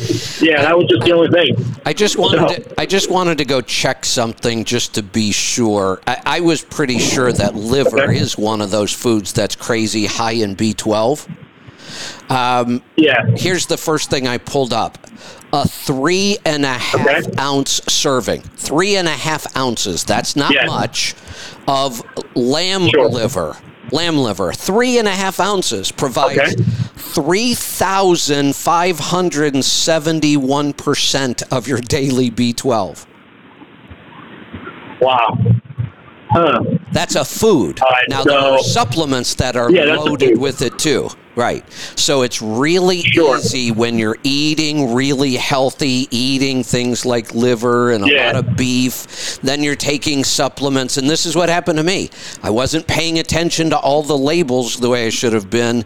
And I, at one point, I think I calculated I was taking like 25,000% more B12 than I than what's recommended. Twenty five thousand percent. yeah. Yeah, that's insane. But here, here's the thing: I got the ancestral supplements because I got to be honest. I eat, I love liver, but cooking it on the truck sometimes, Oh, you know, yeah. you take it out of the package. It's, Yeah, it's a pain. It's just it's a pain in the butt, right? Yeah. So plus, you know, the the supplement that's got heart, kidney, and whatever else is in there. So on the uh, the What you might want to the do. dosage. is- go ahead. I, I know you, you Yeah. quit one supplement that had a lot of B12 a while back. If this doesn't go away completely, don't stop the ancestral supplements, but try cutting them in half, maybe. Yeah. You know, take half. That's what I was going to ask you. Yeah. Six, six pills a day. Yeah, so just I'll just take three. Yep. And uh, as far as the cardio miracle, I add right now I'm using Redmond's Real Salt. I add a little bit to that. It, it's just awesome. I love it. Oh, nice. So, and uh, I can go ahead and stick uh, to the two uh, two scoopfuls a day, right? Yes. Yep. Uh, all right, cool. I appreciate it, Kevin. Uh, just a quick comment about what you were talking about the uh, stock market rallies during downturn. Yeah. I'm devouring books on economics and investments and just everything right now. And in one of the books that I uh, that I, I got through, it's common for there to be rallies during downturn, uh, but typically or historically, they will be in a downward progression until we reach the bottom. So Good point. Just a That- point there. That is correct. Yeah. That's a good point. So, and that's when, Yeah. uh, you know, I'd like to use the word volatility because we'll have those Sure. weird days where, like last week, the news that we Yeah. were really in a recession and the stock market rallied. And I'm like, wait a minute. I, Yeah. That's what happens when it's volatile. You get weird anomalies. absolutely The- the market doesn't act like everybody but that pattern you talked about we have a drop then it rallies but it doesn't Yeah. rally all the way back to where it was then we get another drop and No. then it rallies but it doesn't Yeah. rally to where we were and that's why the market keeps going lower and lower but a lot of people if you don't watch this all the time and you don't understand the patterns a lot of times you look you go oh look the Sure. market's doing fantastic it's up 400 points again today Absolutely. So there's another book that I'm working through right now. It's called Narrative Economics by Robert Shiller. He uh, he talks about how why CNN will say one thing and Fox another because they both have separate agendas. Well, the book is really about the mechanics of the narrative and how it drives economic event and how it's kind of been hijacked. So, So- it's kind of kind of interesting book. That sound that sounds good. Hold on a second because I want to write it down. It caught me off guard. Yeah. Um, hold on. All right, give me that book again. Yeah, narrative economics. Narrative economics. Economics, yeah, by Robert Shiller, Sounds interesting. And uh, it's actually a phenomenon. Yeah, that's been. It, I think it was basically invented or discovered in the 1850s, but uh, I guess he wrote the book. I don't know, a few years back. It's actually really good. The only thing I will say about the audio, uh, I have problems sometimes with like British accents, and it's a very technical book. So that was the only thing that's kind of hard to listen to. But it's like Oh, 11 hours long, and I'm like six hours in right now, so it's pretty good. Got it. I, I'm going to get that one. Thank All you. right. All right. Thanks for the call. Let's head off to San Francisco. Jeremy, welcome to the program. Hi, Kevin. Hey, what's on my mind is uh, well, update on uh, on a vitamin D uh, test. Let's see, and Cardio Miracle. Um, Tammy, she uses it more than I do, so she does religiously two times a week. And her previous, and we were take we were doing five drops of vitamin D, you know, for a while, even before the, you know, Cardio Miracle, and um, I think her levels went up to 130 when I think when we got the Cardio Miracle as well. So then we did the three months of she dropped it down to two. We we dropped it down to two drops, and and she you know does Cardio Miracle, and it went to one. It went to 96. Okay, good. Good. So that was That- good. Yeah. So two and place. Cardio Miracle. Yeah. Okay. Lisa had the same thing. She showed up at like 160 or 170 or something. She had Whoa. Well, she was traveling and she was a little worried about COVID, so she upped her drops and then was also taking the cardio miracle. So yeah, hers hers got up pretty Yeah. high, so we had to make some adjustments to it. I I'm down to like two drops a day because I do one scoop every day. Most days I try to get that second scoop in, don't always get it. I haven't tested mine yet. Uh, in fact, I'm wondering why I don't have a test. I haven't seen one in a while. I usually have them come every quarter. I might have to check on that. So I have, I don't know what mine Yeah, is well- now.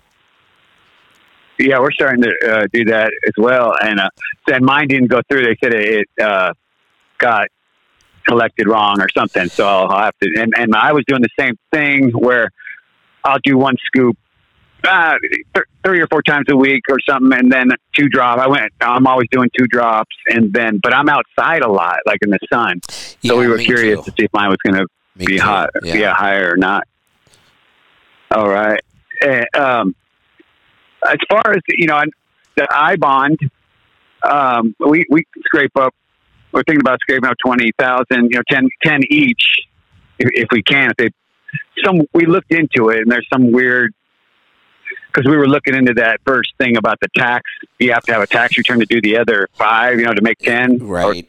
but it was something. Yeah, it was something like you can a paper bond, but then you can do an e bond and get and do the whole ten. So is that Hey, it could- okay? it- could the government complicate things anymore? Okay. So yeah, I guess so. We're gonna really thinking about doing it in August because I think you have till August, but October or something. But um, there it is variable the interest rate, Yeah, it is. right? So It- and and the Okay, reason the okay. reason we're talking about it is because interest rates have changed. yeah, inflation, right? Yeah, it drives and, and they're inflation. going. To, yeah, they're going to get better. The longer we have inflation, the better the I bonds look. Okay. So, yeah. So, um, as far as um, inflation coming down, you don't see that. No, You don't see that happening, do you? no. Um, if, if I know. we- I just listened. and I heard you guys Look, talking. here's the thing. You know, we, we talk a lot about how much of an impact politics has and all that, but we can go back and look. Once you get to this point in an economy, nothing the government's going to do is going to be able to turn it around quickly or easily. Oh, There's- eh, right. there are Right. things the government should be doing, and that would help. But there's nothing any government or any politician could step in right now and say we're going to do this and it will fix inflation. Now we we we passed the point of no return a long time ago. We're, we we are going to have to bite the bullet and suffer. Oh my God. What worries me, though, Yeah. is that if we had a government that at least was trying to do something about Uh-huh. it, we might be able to see the end. But we have a government that is Right. doing the opposite of what they should be doing. They are getting ready to s- pass another big spending bill, and I don't know what they did, but they got Manchin on board somehow. Manchin's going to vote for this. Yeah, I've been hearing our, that. our only hope I, I was. our only hope is, is Kyrsten Sinema has been very, very quiet. And I'm hoping Oh. she's being quiet because she won't vote for this one. Manchin has saved us a couple times. Now Manchin has signed on. I don't know what they did to convince him, but Kyrsten Sinema has not said she will vote for this yet.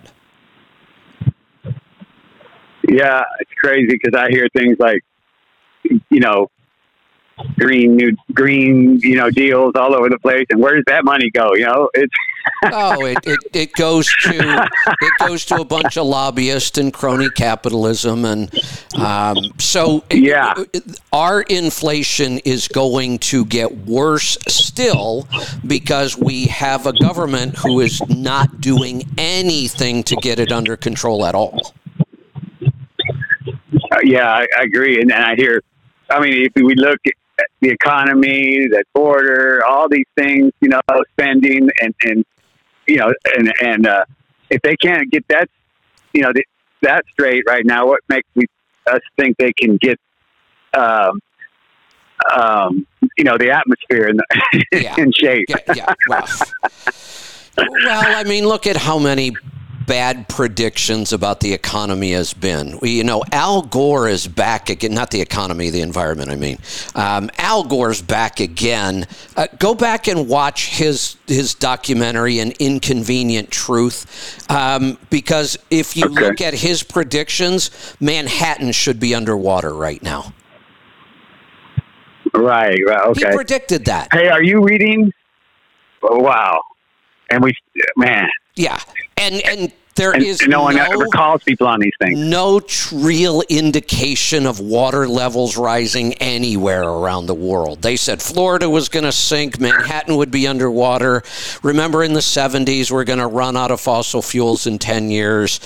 Every single Right. prediction they've ever made about the environment not only has been wrong, it's been wildly wrong. Yeah, no one ever calls calls them on it. No. And Do even they? if you do, it doesn't matter. Yeah, I know. doesn't do any good. Right. um, uh, um, are you reading? Uh, what what books are you reading right now? Are you reading looking for like a story, kind of more of a, or are you still studying stuff? Um, I, I I am supposed to be studying stuff, but all I really read all weekend were uh, uh, John Grisham novels. They were really good, though. I forgot how good of a writer he really is. I, I started reading Grisham way back when his first book was The Pelican Brief, uh, which was an excellent movie, too, and I don't usually like movies. Yeah. Um, but I, after a while, I kind of forgot about John Grisham, and I didn't know he had written so much. So I found like six books of his that I've never read. So I think I actually finished. Wow, yeah, uh, right. Finished two books over the weekend, just novels though. I needed a break. Yeah, I have one that uh, I, don't, if, I don't know if you already did listen to it or read it, but uh, um, it's called The Lightning Rod. Doesn't sound familiar. Who wrote that one? Um, okay, um, uh, Brad Mel- Meltzer, M E L T Z E R, No, I haven't read him. and uh, yeah, it's kind of like well. We've always, for a hundred years, we've had those. Uh, you know, the army hires painters, you know, to uh, document uh, wars and Yeah, uh, things like that. So it's kind of it's like that, but current day, you know. And it's it, of course it's fiction, you know. And, and but she's kind of like a badass, and she also pays real close attention to detail and stuff like that. So right. No, sounds good. I'll check It- that one out.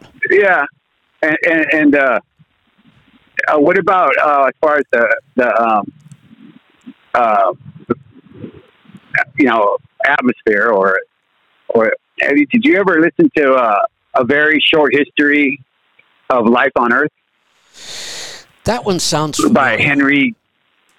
Yeah, Henry Gee. It's pretty cool with, with but and it all leads to ice age. You know, pretty much ice age, not global warming. You know, so Well, I, that's been my. Uh, we've had them. We- thing. Is the is the globe and the environment changing? Of course it is. It's been from day one. We learned in elementary school that at one point there was one giant landmass on the planet, and at some point it broke apart and created continents. Do it, that's a pretty damn major change. And humans weren't around Yeah. when it happened. So the Earth, the planet, has been changing since day one. So, yes, there is absolutely climate change. I would never argue that. Do humans affect it? Yeah. How could they not? How could 8 billion people on this planet doing the things that Right. humans do not have an impact on that? So I won't argue that either. Clearly, humans impact Right, the, right. the climate change. What I argue is that we are not smart enough to know what to do to fix it. Yeah, eh, yeah, right, and and yeah, I might get a, an inch bigger of, of affecting it, but nothing to cause yeah the astronomical right. The- you know things Eh, to happen. What did, But what, yeah. did, what did AOC claim a while back that we only have like 11 years to fix this problem or we're all going to die? Come on. right, right, right. Yeah. Okay. Yeah, so that it, that sounded familiar to you, huh? The um, That did. That short story- the short history? That, Oh, does okay. sound familiar. I don't know if I Oh, okay, yeah. seen that or read a I review imagine- on it or something. I, I imagine you in your uh, sauna tube or blanket listening to that, and uh, you hear the sound effects of the jungle, and you hear these weird creatures, and and and they even talk about bacteria and how it kind of started, and you know Yeah. viruses and that. Yeah. Interesting stuff. All right. I'm going to cut you loose. I'm going to take another call. We're going to head off to Pennsylvania. Brian, welcome to the program. Hey, Kevin. Um, I just wanted to give a quick kind of throw throw my thing in there, like the caller calls ago. Um, on the I bonds, I, I a little public service announcement from a millennial that, uh, you know, even though you can buy savings bonds on the internet now, it's still uh, still kind of ancient technology, I guess, as an investment vehicle. Although of course, the government, I'm pretty tech savvy, but I had to watch a YouTube video to make sure I was doing the right thing when I bought them. But I, I, I, I didn't really realize when I bought them. Um, you know, I, I bought ten thousand, and yeah, we we had the money, but uh, I didn't really realize that that money's really gone for a year. So, so Yeah. make sure that you Yeah. really won't need that money That That's a good Uh, point. and and really you need yeah and really you need uh you know 15 months if you don't want to lose how's that work your last three months or Right. or, or whatever so Right. Remember it's not as fluid as you might think it is Yeah. so don't don't put all your savings in it Yeah. um, Ju- just remember, it is still the government. Right right. So it, you, you'll be locked up for a year to 15 months and but but it grows for quite a long time. Which, by the way, I was talking earlier, I'm looking forward to, you know, CDs hitting those kind of rates because the beauty of CDs, where the I bonds are very, very limited how much I can put in, nothing would stop me from buying a million dollars worth of CDs and, and earning a hundred thousand dollars of interest a year. Right And it's simple. Now, I do have a dumb. Yeah, I, I do have a dumb question on CDs. Is that the same? Are, are you really committed for that year? Like you Yes. can't. You, if you Yeah, need well, to, okay. well, actually, So no. Let, let me clarify that. With CDs, you choose your time frame. You can buy three month CDs, you can buy six month CDs, you can buy five year CDs. And the the the strategy here is we are in increasing interest rates right now. So if you were going to start buying CDs now because they're they're starting to pay a couple percentage points, nothing major. If you were going to buy them now, you would buy short term because we're the rates are still going up and they're going to go up for a long time. So if you're going to try to take advantage of CDs early on, you buy short term. I might go in and buy a six month CD that's paying 3% interest. And in six months, when that expires, maybe they're paying 4.5% interest, and I'll buy another one.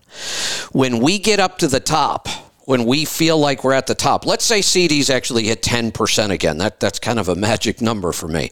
If we hit 10%, I'm going all in and I'm going to buy the longest CD I can get at that rate.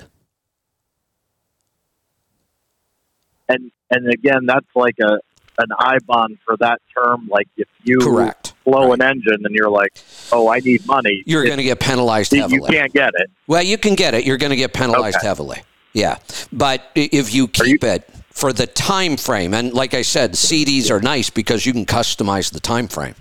Now, one of the things that'll happen is, let's say we're at 10% on a three month CD. Well, they're probably not going to give me a five year CD at 10%. It might be 8.2. They're not going to commit to a long term at the very highest rate. But I, I think we're going to hit some opportunities where CDs are going to make sense again. Yeah. Um, the other thing I had was uh, vitamin D. I I don't test regularly, but I did a test way back, and I was taking like ten drops a day, but only when I was home. Oh, Which- okay. Yeah. You know. Uh, yeah, sort of skews the. I mean, I'm home a lot, but I'm still gone a lot, and I was only at like sixty, which I was double what my wife was.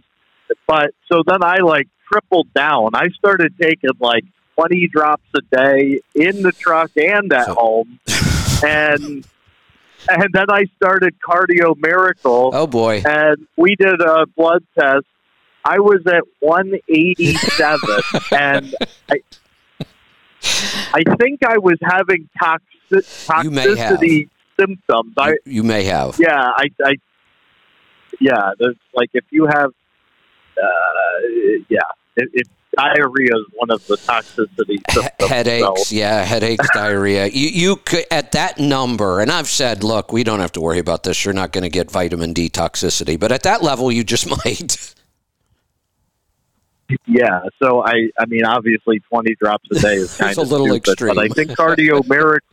Yeah, I I think cardio miracle uh, really does enhance absorption like astronomically. You know what? And and that's an interesting point that we really haven't talked about, but you are correct. When you first started and you were saying you were taking a bunch and your level was still at 60, I was going to say we need to dig to find out what else you're missing. When you can't absorb vitamin D, even though you're supplementing it, you're getting sun, you're eating fish, and your level just won't come up, it's because we're missing a cofactor somewhere. And there are a couple we could go look for. But I think what happened was whatever cofactor you were missing, you ended up getting in the cardio miracle. Yeah, and and, and my diet, truth be told, is terrible. But Yeah. yeah. One, once you Yeah, got that I need to cofactor in there and your body started absorbing it, there was so much available that that's why your, your level shot up so high. yeah, pretty crazy. I, I need to test again because I dropped I dropped vitamin D completely Good. after that. Um, A- and here's the here's something else we should know. There are we talk about the fat soluble vitamins A, D, E, and K, but we talk about them mostly that when you consume them, you need to consume them with fat at the same time. There's another factor here, though. The difference between fat soluble vitamins and water soluble vitamins, like vitamin C, is water soluble. The difference is if you stop ingesting vitamin C within a couple days, you're depleted. But vitamin D, when you had that crazy high level of 187, that might sustain you for three or four months before your level drops.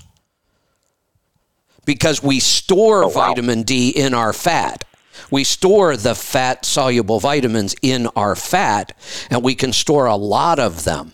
But water soluble vitamins we flush out of our body every day. Ah, interesting. That's all I got. That's all I need. Thanks for the call. And we're going to wrap this up for the day. We are done for the day. A couple things, couple announcements. Um, Wednesday this week. Uh, well, Wednesday last week we did a uh, we did kind of a special uh, Q and A live, and I did a whole demonstration of um, the new changes I've made to the X3 bar workout and the stress protocols. I'm really excited about them. Unfortunately, or might have happened for a reason. Um, the whole recording was shot. Nobody saw me live. We had a technical glitch. We went back to the recording. There was no recording. Uh, so we need to do it over. But over the weekend, I actually worked on a couple new ideas. I just had some breakthroughs on some thoughts. So I'm glad it didn't work out the first time. I've actually made a couple more tweaks and changes, and I'm really excited about this. Both the X3 bar workout I'm really excited about the results and how fast they're coming. But the whole stress protocol, I think I've really got it dialed in right now. I think I'm starting to see some um, really noticeable improvements that we're going to be able to measure. One of the things um, I'm seeing happen and I've seen quite a bit of talk about this on the website. People that have the Garmin watch uh, with the instant stress level and the body battery. Um, awesome tools, by the way. It's without the Garmin watch, I would have never been able to develop um, this whole protocol.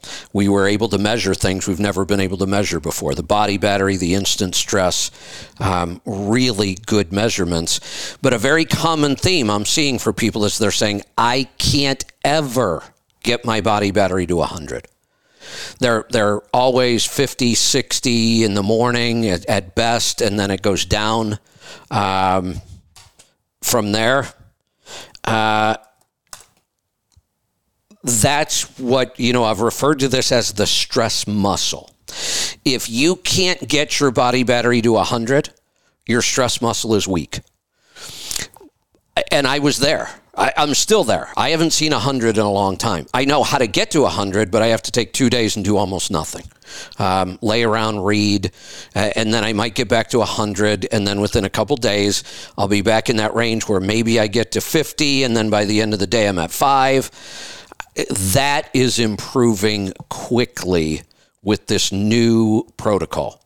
Um, instead of you know only being able to get to 40 some days that i was getting to 50s every day then 60s now i'm up into the 70s most mornings the goal will be able to get to 100 virtually every day then you know, watch it deplete all day long, be able to build it right back up overnight. That's what's changing pretty quickly um, with this new protocol. My body battery is really responding much better.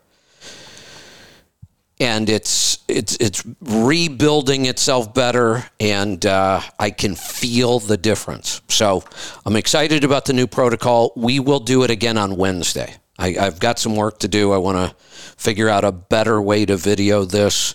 Um, we probably won't do it right in the, the website. Although um, we're going to use Zoom, but Aaron told me if you are using the phone app for healthytribe.com, you do watch the Zoom event right in the app, which is good. So we're going to try this again on Wednesday. Really excited. I've got some new tweaks uh, to the protocol. So we will see you then. You know, while I was blabbing, another call came in, so I'm going to take it. Um, we'll go to Ohio. Joe, welcome to the program.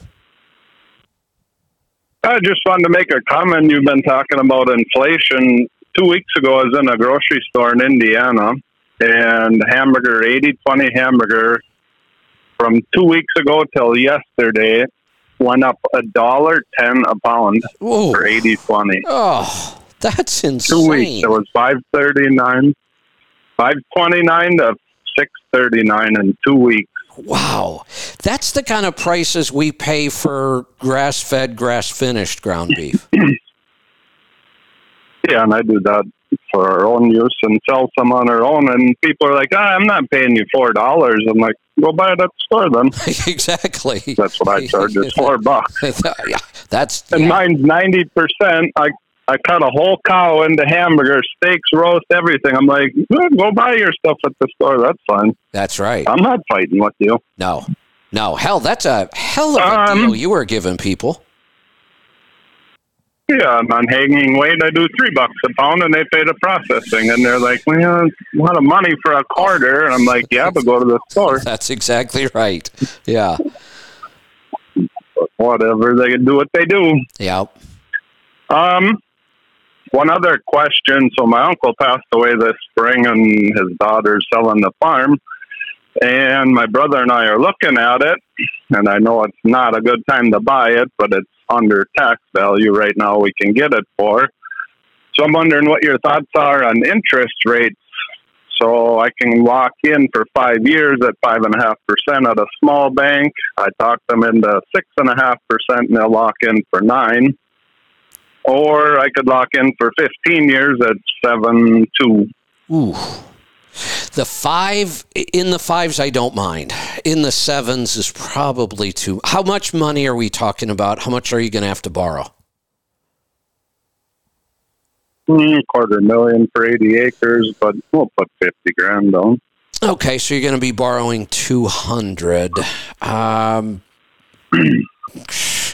I would probably go with that that five something rate. I, I would lock in at that. I don't mind paying five something. I mean, it's you know historically four five percent is fairly normal. That you know this crazy low number we've had for a long time was kind of an anomaly. I don't think we're going to get back to that. So I just don't know if I could swallow more than seven. Yeah, and that's why I talked them into six and a half for 10. I, that I'll may probably be a have nice it done in compromise. 10. Yeah, that may be a nice compromise. Six I'm and a half for ten. That could work. It doesn't make it too tight. It's like two hundred bucks or 200 bucks or more a month Yeah. for Yeah, five that- to 10 years. And I'm like, well, that seems like I could swallow that. Plus, I'll make bigger payments. I always do. That's probably the choice I would take. I know it's not ideal, but this property and it's been in the family forever. So Well, if I don't eat it up, I'll never have that opportunity That- like you talked about with that That's a good point. That's a good point, and and that's the I, I was just going to go there with that. If this were just some random property that you came across, I would say no, skip it. There'll be another one someday. This is a unique situation, and to pay a little extra right now to get that, I, I would do it. A bunch of neighbors want it, and guy told us years ago, you boys, you have one opportunity in your life to That's- buy property. Most properties, if you pass it up, you'll never get it again. That's a good point, and uh, yeah, I so I, And- I think that this would still be a good deal for you to make. Yeah, business stuff's all paid off, and the equipment's all fine, and money sitting around. So I'm like, it's not ideal, but I'm not scared to do it either. And you shouldn't be because e- even in the worst economies, real estate almost always sells for something. You might take a little hit on it, but I, I don't think this sounds like it's even much of a stretch for you. I think you'll be fine with this. Yeah, that's what I was thinking. But I listen to you all the time, and I thought, well, I'll see what Kevin thinks. No, I think you're on the right track with this. Uh, You know, yes, it, it's funny you mentioned this because the property that I've talked about, you know, I, there's still one property next to me that I want, and um, we used to be on the HOA and. We were on it for 10 years. We gave it up. Lisa still helps out a lot. And she was looking through some HOA records yesterday and she said, Hey, that lot next to us never sold. It had been on the market and we made an offer and somebody else made a higher offer and we thought it sold. And that was like, I don't know, six months ago, maybe even a year, I forget. And she said, That property never sold. And she said, I'm going to call the guy and see. I, I would have bought a property. I mean, if I could have gotten the right price on this one, even if it was higher than what I wanted to pay, I would have bought it. Because once that sells and somebody builds a house on it, I'll never have another shot at it. So, you know, I, I was, but we, you know, he, he's, I guess something happened weird in the closing. It is sold, but something's holding up the paperwork. But I, I, I would have bought a property and overpaid for it right now because there are some properties you got one shot and that's it. Yeah, and like all the neighbors, they've wanted it for years. My grandpa bought it. My uncle had it. We get it. Them guys will never have the chance. That's right. Yeah, no, Then I, probably we wouldn't either. I, I, I would take this. I think you're in a good position for this. Okay, well, I appreciate you taking my call. All right. Thanks for the call. All right. We are going to wrap it up this time, uh, right at the two hour mark. We'll see you back here for the Power Hour and the Pit tomorrow. Destination Health and After Hours and live Q and A. Wednesdays are a big day. Um, rest of the week's pretty normal. We will see you back here tomorrow. Be safe be profitable, be fit and healthy. Always do the hard work and master the journey.